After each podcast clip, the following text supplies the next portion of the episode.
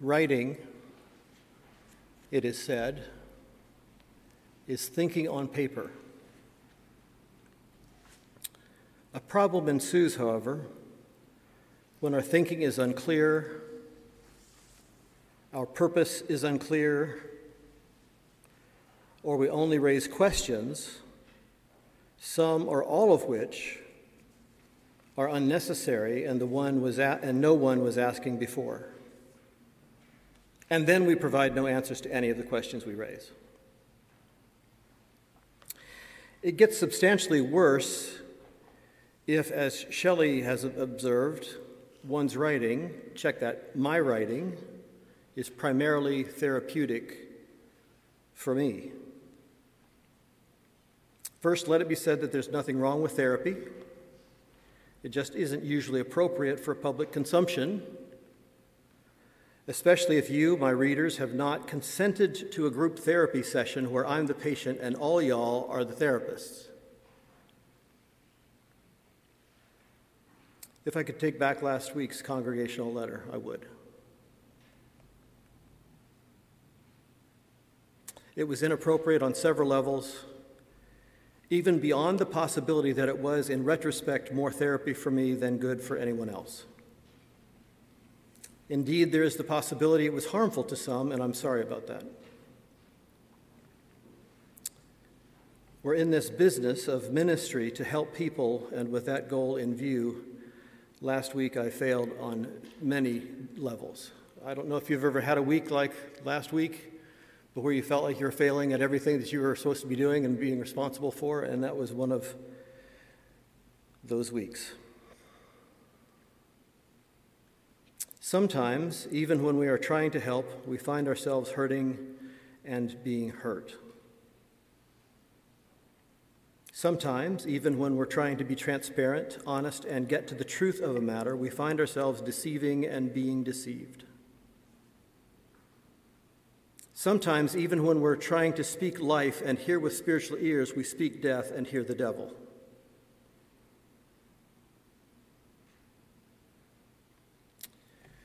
So, with that serious introduction, I'd like to ask you to turn with me to the book of Numbers, chapters 13 and 14. Numbers chapter 13 and 14. You'll find that on page 142 of our Pew Bibles.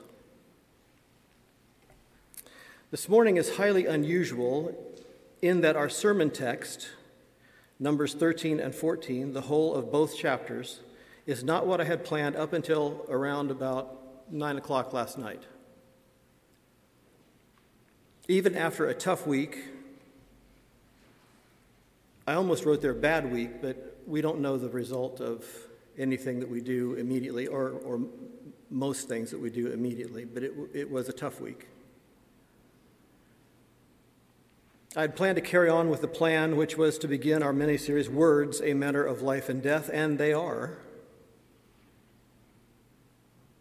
But literally, as I was climbing into bed just after 9, I think it was 9.03 last night, as many things other than sleep were still rolling around in my head, I heard two of 12, which is our sermon title this morning. Two of 12, I thought. Yes, Caleb and Joshua were two of 12. Look it up. I knew that, of course, but I turned to the Google machine to remind myself where this reference could be found quickly, and it was and still is, of course, Numbers 13 and 14. And I proceeded to read the two chapters, and thus here we are. Before I continue, I want to be crystal clear about something. This might only be an exercise, a test of faith and obedience for me and no one, no one else. Of course, as a preacher, I always hope that whatever we do will be helpful to more people than just, you know, the preacher. But maybe not. There is a real sense in which only time will tell all things, whether they be true or false.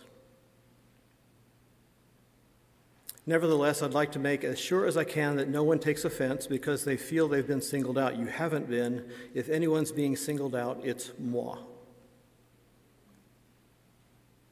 With that prelude, let's briefly review the new central truth of our message for this morning. It's printed there for you in the inside upper left corner of your bulletins. Here it is. The biblical giants in our lives and ministries are those people, purposes, experiences, fears, sins, and any other thing that we allow to keep us from trusting God in Christ Jesus wholeheartedly and obeying His word fully. One more time the biblical giants in our lives and ministries are those people, purposes, experiences, fears, sins, and any other things that we allow to keep us from trusting God in Christ Jesus wholeheartedly and obeying His word fully. Now, I highlighted those two words we allow deliberately, but, but also cautiously, because there are things in our lives that cause us to do stuff, to say stuff that we ought not to do or we ought not to say. And rather than excusing it, we do have to understand that there is some, something behind it, and so we have to have compassion and also grace for, for, for those who have that going on. But even under this, in, in the sense that we don't always have our senses about us, we are still allowing at some level these things to keep us from trusting God in Christ Jesus wholeheartedly and obeying His word fully. This morning is also unusual in that I already had assigned myself to read the sermon text this morning. And I did so because I'd like for us to begin a regular call and response, which may be familiar to some of you, around the formal reading of God's Word written.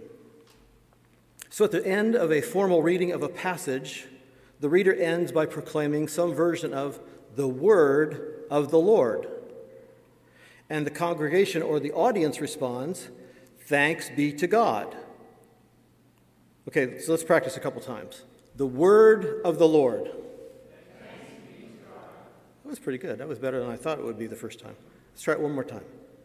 The word of the Lord. That's great. You should have Numbers 13 and 14 in front of you by now. Let's begin with chapter 13, verse 1 of the book of Numbers. Now, what I'd like to do is read through it in one reading without any sort of editorial comment, and then we'll come back and pick out some spots that seem to be important.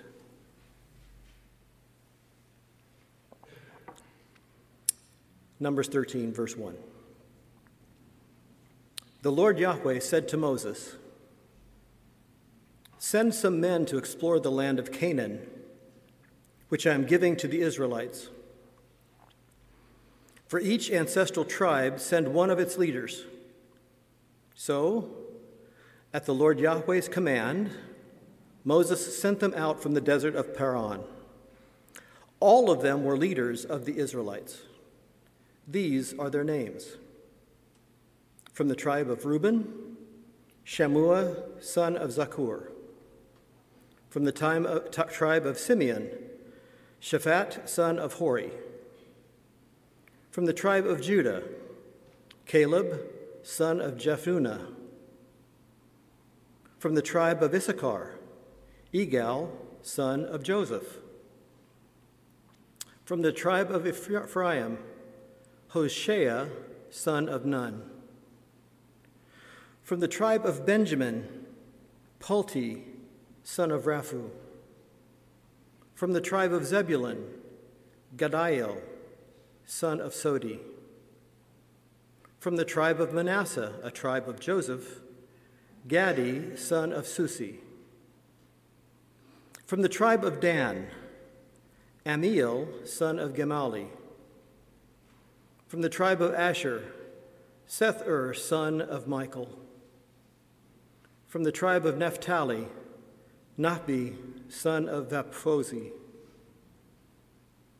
From the tribe of Gad, Geuel, son of Maki. These are the names of the men Moses sent to explore the land. Then the, the, the writer of the text writes parenthetically to remind us Moses gave Hoshea, son of Nun, the name Joshua. So, all the way back at verse 8, from the tribe of Ephraim, Hoshea, son of Nun, is Joshua. Okay, that's the, that's the note. Verse 17. When Moses sent them to explore Canaan, he said, Go up through the Negev and on into the hill country. See what the land is like and whether the people who live there are strong or weak, few or many. What kind of land do they live in? Is it good or bad? What kind of towns do they live in? Are they unwalled or fortified? How is the soil? Is it fertile or poor? Are there trees on it or not? Do your best to bring back some of the fruit of the land. It was the season for the first ripe grapes. So they went up and explored the land from the desert of Zin as far as Rehob, toward Lebo Hamath. They went up through the Negev and came to Hebron, where Ahiman, Sheshai, and Talmai, the descendants of Anak, lived. Hebron also had been built seven years before Zoan in Egypt. When they reached the valley of Eshkol, they cut off a branch bearing a single cluster of grapes. Two of them carried it on a pole between them, along with some pomegranates and figs. That place was called the Valley of Eshkol because of the cluster of grapes the Israelites cut off there. At the end of 40 days, they returned from exploring the land. They came back to Moses and Aaron and the whole Israelite community at Kadesh in the desert of Paran. There they reported to them and to the whole assembly and showed them the fruit of the land. They gave Moses this account We went into the land to which you sent us, and it does flow with milk and honey. Here is its fruit. But the people who live there are powerful, and the cities are fortified and very large. We even saw descendants of Anak there. The Amalekites live in the Negev, the Hittites, Jebusites, and Amorites live in the hill country, and the Canaanites live near the sea and along the Jordan. Then Caleb silenced the people before Moses and said, We should go up and take possession of the land, for we can certainly do it. But the men who had gone up with him said, We can't attack those people. They are stronger than we are. And they spread among the Israelites a bad report about the land they had explored. They said, The land we explored devours those living in it. All the people we saw there are of great size. We saw the Nephilim there. The, the descendants of Anak come from the Nephilim. We seemed like grasshoppers in our own eyes, and we looked the same to them. Chapter 14. That night, all the people of the community raised their voices and wept aloud. All the Israelites grumbled against Moses and Aaron, and the whole assembly said to them, If only we had died in Egypt or in this desert. Why is the Lord Yahweh bringing us to this land only to let us fall by the sword? Our wives and children will be taken as plunder. Wouldn't it be better for us to go back to Egypt? And they said to each other, We should choose a leader and go back to Egypt. Then Moses and Aaron fell face down in front of the whole Israelite assembly gathered there. Joshua, son of Nun, and Caleb, son of Jephunneh, who were among those who had explored the land, tore their clothes and said to the entire Israelite assembly, The land we passed through and explored is exceedingly good. If the Lord Yahweh is pleased with us, he will lead us into that land, a land flowing with milk and honey, and will give it to us. Only do not rebel against the Lord Yahweh. And do not be afraid of the people of the land, because we will swallow them up. Their protection is gone, but the Lord Yahweh is with us. Do not be afraid of them. But the whole assembly talked about stoning them. Then the glory of the Lord Yahweh appeared at the tent of meeting to all the Israelites. The Lord Yahweh said to Moses, How long will these people treat me with contempt? How long will they refuse to believe in me in spite of all the miraculous signs I have performed among them? I will strike them down with a plague and destroy them, but I will make you into a nation greater and stronger than they. Moses said to the Lord Yahweh, Then the Egyptians will hear about it. By your power, you brought these people up from among them, and they will tell the inhabitants of this land about it they have already heard that you, O Lord Yahweh, are with these people, and that you, O Lord Yahweh, have been seen face to face, that your cloud stays over them, and that you go before them in a pillar of cloud by day and a pillar of fire by night. If you put these people to death at, all at one time, the nations who have heard this report about you will say, The Lord Yahweh was not able to bring these people into the land he promised them on oath, so he slaughtered them in the desert. Now may the Lord Adonai's strength be displayed, just as you have declared. The Lord Yahweh is slow to anger, abounding in love, forgiving sin and rebellion, forgiving sin and rebellion. Yet he does not leave the guilty unpunished.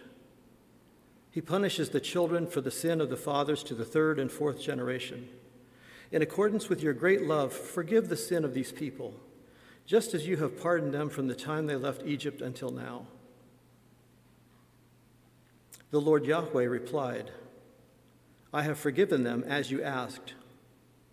Nevertheless, as surely as I live, and as surely as the glory of the Lord Yahweh fills the whole earth, not one of the men who saw my glory and the miraculous signs I performed in Egypt and in the desert, but who disobeyed me and tested me ten times, not one of them will ever see the land I promised on oath to their forefathers. No one who has treated me with contempt will ever see it. But because my servant Caleb has a different spirit and follows me wholeheartedly, I will bring him into the land that he went to, and his descendants will inherit it inherit it. Since the Amalekites and Canaanites are living in the valleys, turn back tomorrow and set up set out toward the desert along the route to the Red Sea. The Lord Yahweh said to Moses and Aaron, How long will this wicked community grumble against me? I have heard the complaints of those grumbling Israelites. So tell them, As surely as I live, declares the Lord Yahweh, I will do to you the very things I heard you say. In this desert your bodies will fall, every one of you 20 years old or more who has counted in the who is counted in the census and who has grumbled against me, not one of you will enter the land I swore with uplifted hand to make your home, except Caleb, son of Jephunneh, and Joshua, son of Nun. As for your children that you said would be taken as plunder, I will bring them in to enjoy the land you have rejected. But you, your bodies will fall in this desert your children will be shepherds here for 40 years, suffering for your unfaithfulness until the last of your bodies lies in the desert. For 40 years, one year for each of the 40 days you explored the land, you will suffer for your sins and know what it is like to have me against you. I, the Lord Yahweh, have spoken, and I will surely do these things to this whole wicked community, which is banded together against me. They will meet their end in this desert. Here they will die. So the men Moses had sent to explore the land, who returned and made the whole community grumble against him by spreading a bad report about it, these men responsible for spreading the bad report about the land were struck down and died of a plague before the Lord Yahweh. Of the men who went to explore the land, only Joshua, son of Nun, and Caleb, son of Jephunneh, survived. When Moses reported this to all the Israelites, they mourned bitterly. Early the next morning, they went up toward the hill, high hill country. We have sinned, they said. We will go up to the place the Lord Yahweh promised. But Moses said, Why are you disobeying the Lord's command? This will not succeed. Do not go up, because the Lord Yahweh is not with you. You will be defeated by your enemies, for the Amalekites and the Canaanites will face you there. Because you have turned away from the Lord Yahweh, he will not be with you, and you will fall by the sword. Nevertheless, in their presumption, they went up toward the high hill country, though neither Moses nor the ark of the Lord Yahweh's covenant moved from the camp. Then the Amalekites and Canaanites who lived in that hill country came down and attacked them and beat them down all the way to Hormah. The word of the Lord. Let's pray. Just the, the little prayer that I introduced to you a few weeks ago, I think, is a good one. Father,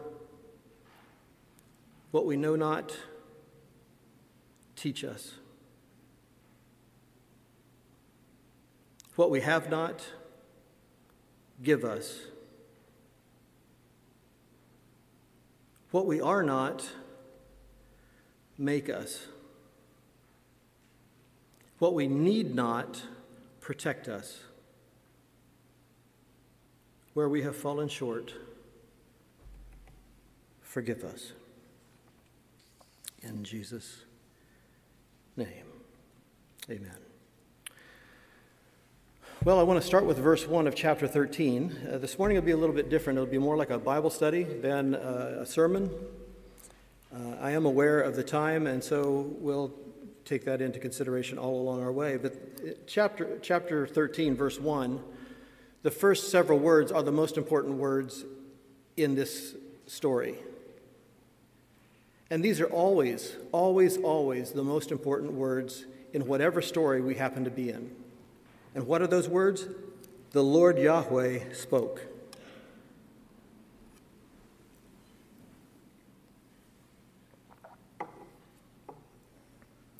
Whenever we hear those words,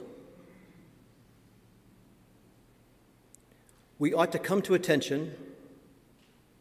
We ought to listen, asking the Spirit to give us a sense of what God is saying, and then we're ready to trust and obey. The Lord Yahweh spoke. Now, who was he speaking to? In this case, he was speaking to Moses. And I want us to note Moses' response. So, verse 1 the Lord Yahweh spoke to Moses, saying, Send men to spy out the land of Canaan, which I am giving to the people of Israel. From each tribe of your fathers, you shall send a man, every one a chief among them. Now, I'm reading out of the English Standard Version now. This is my study Bible, and so um, it, it, it's just it's it's better for me, and I apologize if it's worse for you but I don't think it's that different uh, to cause us much trouble. Verse 3 In response to the exact words of the Lord, Yahweh, so Moses sent them from the wilderness of Paran, according to the command of the Lord Yahweh, all of them men who were heads of the people of Israel. So, the second most important lines in this story, both chapters, is when Moses responds to what the Lord has, speak, has spoken, and he responds in obedience. He responds in faithfulness. He responds in faith to what the Lord has said. And there's no exception to that in these two verses, and there are very few exceptions to that in, in the first five books of the Bible that we call the Torah or the Pentateuch um, or the Law. Uh, very few exceptions to that, to that. Just a couple where Moses didn't do the right thing. But in this case, Moses did exactly what the Lord Yahweh told him to do. He sent 12 spies, one from each of the tribes of Israel. Now, I, I won't go back through all those names, um, but I will pick it up at verse 17. Moses sent them, these 12 spies, to spy out the land of Canaan and said to them, Go up into the Negev and go up into the hill country and see what the land is and whether the people who dwell in it are strong or weak, whether they are few or many, whether the land that they dwell in is good or bad, and whether the cities that they dwell in are camps or strongholds, and whether the land is rich or poor, and whether there are trees in it or not. Be of good courage and bring some of the fruit of the land. And here we, we see Moses doing exactly what the Lord told him to do. And I just want to note from, from a military point of view, scouts are not the ones who determine the course of action when they bring back their report. Scouts give a report about what they've seen or heard, and it's the commander who makes a decision, a plan, to act on the information that he's gotten from them as best he can from their information. And this is very important. The good news here is that we have a clear view of who the commander is, and I'm not talking about Moses. The Lord told them to go, using Moses to send them, and they came back with a report, and we'll see in just a moment that they went well beyond their purview. They stopped being scouts and they appointed themselves commanders. And I, I, I, I, checked in the Google machine. I wanted to see about the number 12 in the Bible. It's just a shorthand. Um, uh, we could, with much more time and effort, uh, look at all the instances of 12 in the Bible ourselves, but this took 30 seconds. That'll probably take, you know, 30 hours. The number 12 in the Bible occurs 187 times. I'm not a numerologist, but I do think that there are some numbers that are important, more, more, more especially important than others, and 12 seems to be one of those. God divided Israel into 12 tribes, as we saw just a bit ago. Jesus chose 12 apostles, or, or disciples, we sometimes call them. After Judas, the apostolate was restored to 12, and whether that was by Matthias or by Paul, we can argue about that, uh, but it was restored to 12. In, in Revelation 21, the New Jerusalem will have 12 gates, 12 angels are mentioned, 12 foundations. There will be the names of the 12 apostles on the gates of the New Jerusalem. And then we also see here that Moses sent out 12 spies to scout out the promised land. Now, one, of the things that came back with their report, in fact, probably the most important thing from their point of view, is that, that there were giants in the land.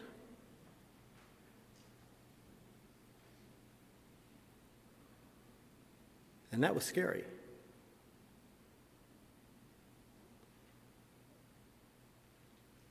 And the biblical giants that we come into contact with are those things that also cause us not to trust the Lord, not to obey His word. And I don't want us to miss that. But here's the thing there are only two, or rather three, giants that are listed, that are named here. If you look there with me in verse 22, they went up into the Negev and came down to, he- came to Hebron, Ahiman, Sheshai, and Talmai, the descendants of Anak were there. So it's thoroughly possible that three giants in the land, descendants of the Nephilim, and you can look at Genesis chapter 6, verse 4 to learn a little bit more about the Nephilim, although it's not altogether clear, but they were big giants compared to normal human beings. Goliath is said to have been a descendant of the Nephilim or, the, or, or Anak through Philistia. It's, it's entirely possible that Israel, through the 12 scouts, 10 of the 12 scouts, was turned away from the promised land by three giants in the land.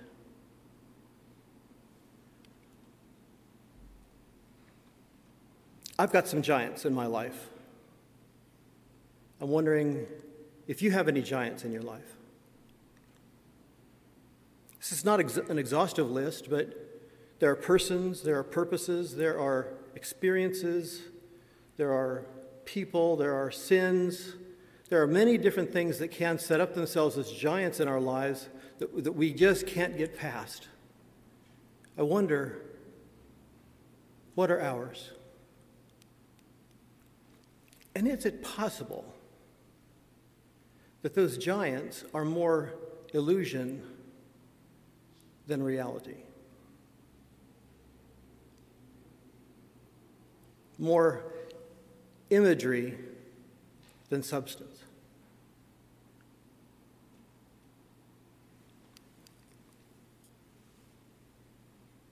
Verse 25. At the end of 40 days, 40 days, they returned from spying out the land. And so, yes, I looked up 40. Uh, that probably occurred to you that, yeah, I've heard 40 several times. It occurs 146 times in the Bible. For example, Moses was 40 days and 40 nights on Mount Sinai with God Almighty, uh, and then he brought down the law to Israel. Jesus fasted 40 days and 40 nights before the Holy Spirit led him into the wilderness to be tempted. Jesus was 40 days on the earth following his resurrection and before his ascension. And of course, we have here Moses' spies returned after 40 days to give their report. Well, what was their report? Well, it says in verse 26 And they came to Moses and Aaron to all the congreg- and to all the congregation of the people of Israel in the wilderness of Paran at Kadesh. They brought back word to them and to all the congregation and showed them the fruit of the land and told them, We came to the land to which you sent us. It flows with milk and honey, and this is its fruit. Thus endeth the positive aspects of their report. However, or but, the people who dwell in the land are strong, and the cities are fortified and very large. And besides, we saw the descendants of Anak there. The Amalekites dwell in the land of the Negev, the Hittites, the Jebusites, and the Amorites dwell in the hill country, and the Canaanites dwell by the sea and along the Jordan. So I don't know if you've ever been in this place. I know that I have been in this place where I have every reason not to do what God is calling me to do. And if we get on that sort of a riff, okay, we're going to list the pros and the cons. Wrong. What has the Lord said? That is the one thing we need to know. And that is the one thing we need to act on trusting God in Christ Jesus wholeheartedly and obeying His word fully. Now, not every question that we would have to ask, not every issue that we have in our lives, can we look up a chapter and verse and say, there it is right there, what I need to do in this particular situation. I understand that. But through prayer and Bible study and the counsel of godly people, we can get to a point where we're fairly confident what the Lord is calling us to, and then comes the question will we do it? Will we go? Will we trust? Will we obey?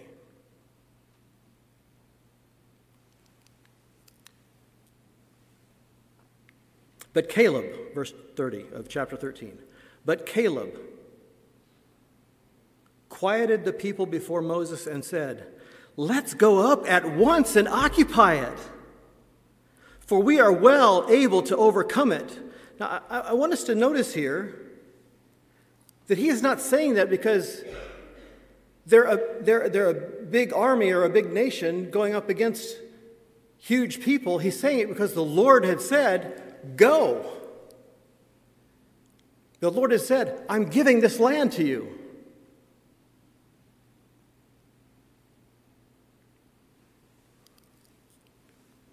Verse 31. Then the men who had gone up, gone up with him said, It seems like this is immediate. We are not able to go up against the people, for they are stronger than we are. So they brought to the people of Israel a bad report of the land. So now they're backing off of their good report of the land, and we're saying it's a bad land for us to go into.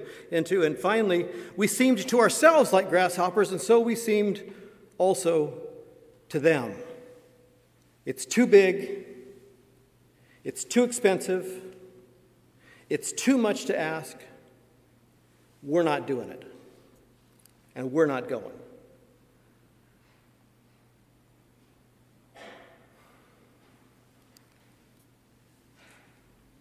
Verse 2, uh, verse 1 of chapter 14. Then all the congregation raised a loud cry, and the people wept that night. And all the people of Israel grumbled against Moses and Aaron. The whole congregation said to them, What would we, what that we had died in the land of Egypt? Or would that we had died in this wilderness? Why is the Lord Yahweh bringing us into this land to fall by the sword? So now they've gone beyond grumbling against Moses and Aaron, it's directly to the Lord Himself. Our wives and our little ones will become a prey. Would it not be better for us to go back to Egypt? And then they actually said to one another, Let us choose a leader and go back to Egypt. Their leader is the Lord Yahweh. Moses is just the, the representative.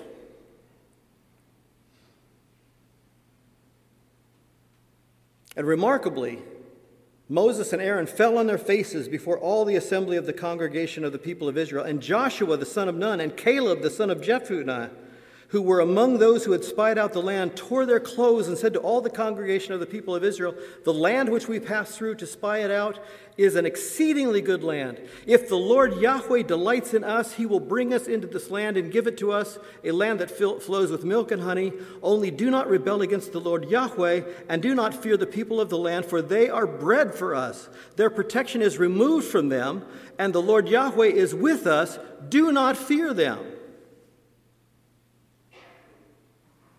Would that we had faith like that, trust like that, a sense of unified purpose like that. But only two of 12. That's the title of the message. Two of 12 came back not only with a good report, but also with the faith to enter the land.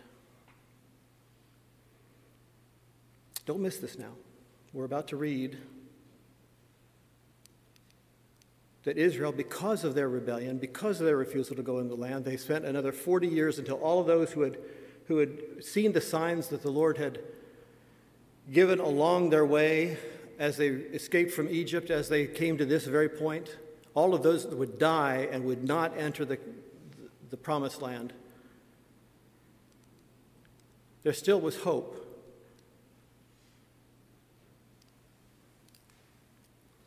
And there's a judgment coming.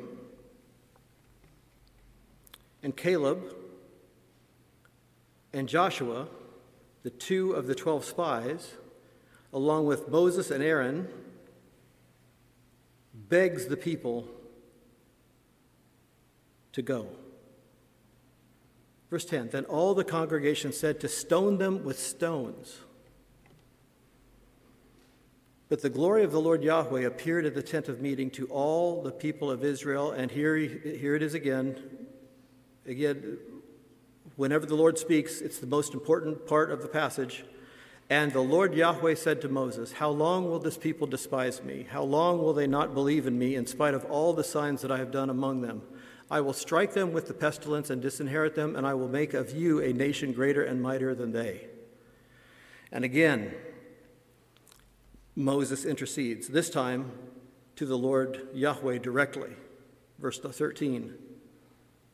Then the Egyptians will hear of it, for you brought up this people in your might from among them, and they will tell the inhabitants of this land, they have they have heard that you, O Lord Yahweh, are in the midst of this people. For you, O Lord Yahweh, are seen face to face, and your cloud stands over them, and you go before them in a pillar of cloud by day and in a pillar of fire by night. Now, if you kill this people as one man, then the nations who have heard your fame will say, It is because the Lord Yahweh was not able to bring this people into the land that he swore to give them, that he has killed them in the wilderness.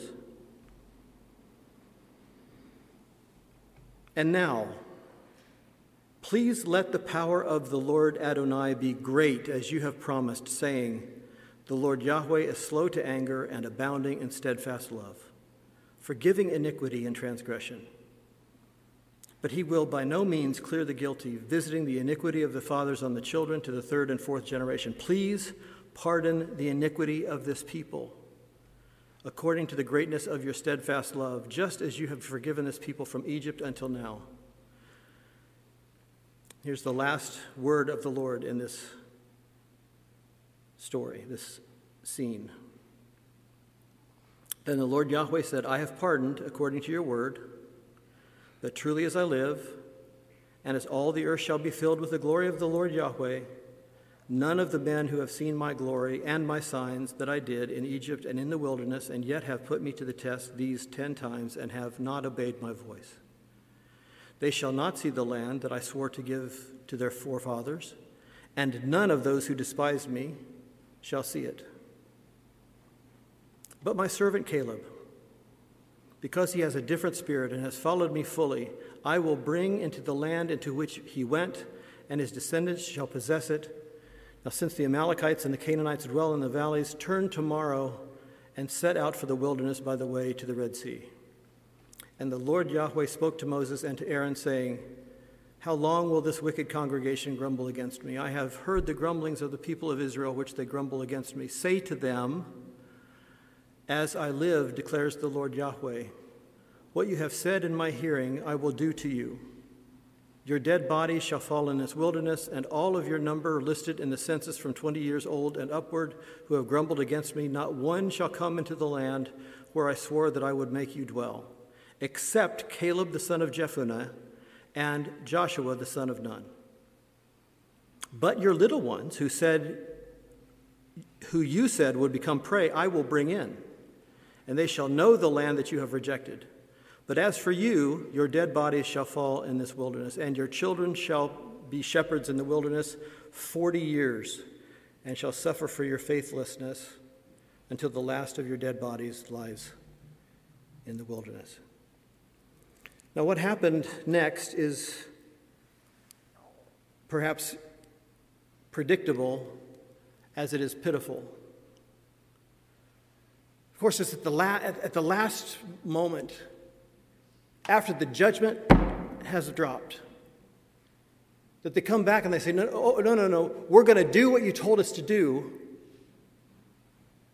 and the Lord will deliver us because He promised back there that He would deliver this land to us. And again, Moses is, is begging them, Don't go. The Lord has judged. He's not with you. You will die in that effort. And that's exactly what happened. Now,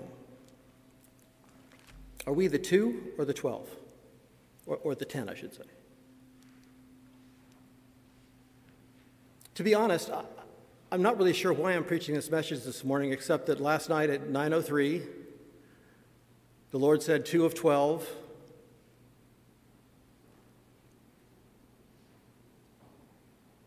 So I take it as a test of faith perhaps mine and yours, certainly mine. And I trust that this has been for someone other than me, although it's been for me as well. And I think we are constantly challenged in this world, not unlike all of God's people since there was a God's people, to choose whether to follow after Him and His Word or to do something else, something different, something better, we suppose. Or perhaps even worse than that, presuming that He is with us, He'll bless whatever we do. That's what led them to go back into the battle after the Lord had promised that they would die. The presumption that the Lord was with them. He had been with them, He would have been with them, he had promised to be with them until they refused to go where he was going. So, you and I, we, I'd like for us to ask this question of each other. Okay, don't ask it of each other, ask it of ourselves. Are we the two or are we the ten?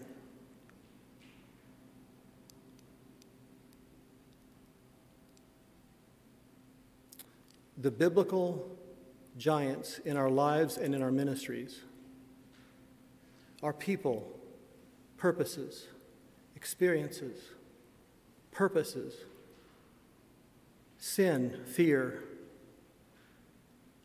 and many other things that keep us from trusting God in Christ Jesus wholeheartedly, that keep us from obeying His word fully. May we repent and be free again. Let's pray together. God our Father, we pray that you would work this out in us and through us and for us.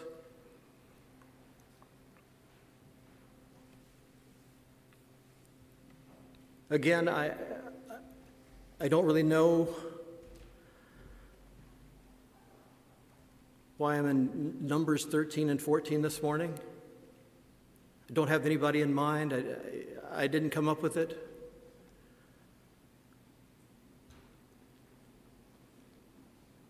But Lord, we know that there is something here because it's your word.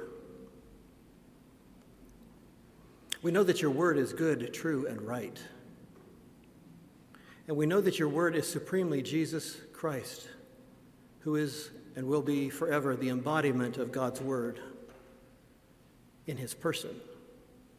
And we follow him.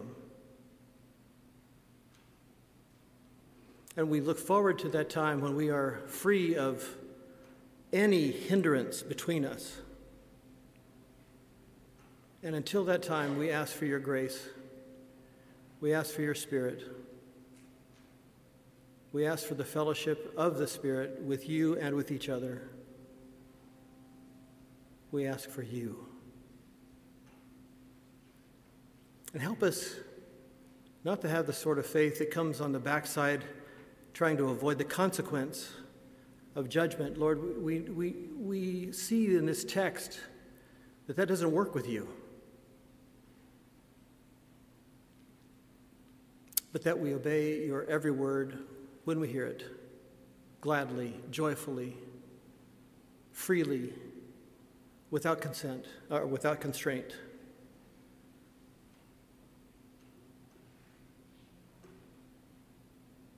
And Lord, for each one of us who are in Christ, we know that there is no condemnation for us because we are in Christ Jesus.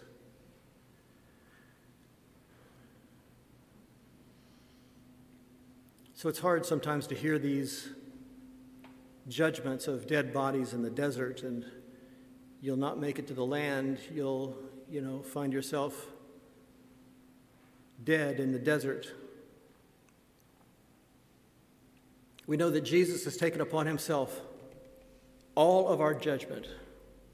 And because he was condemned, we are reconciled to you.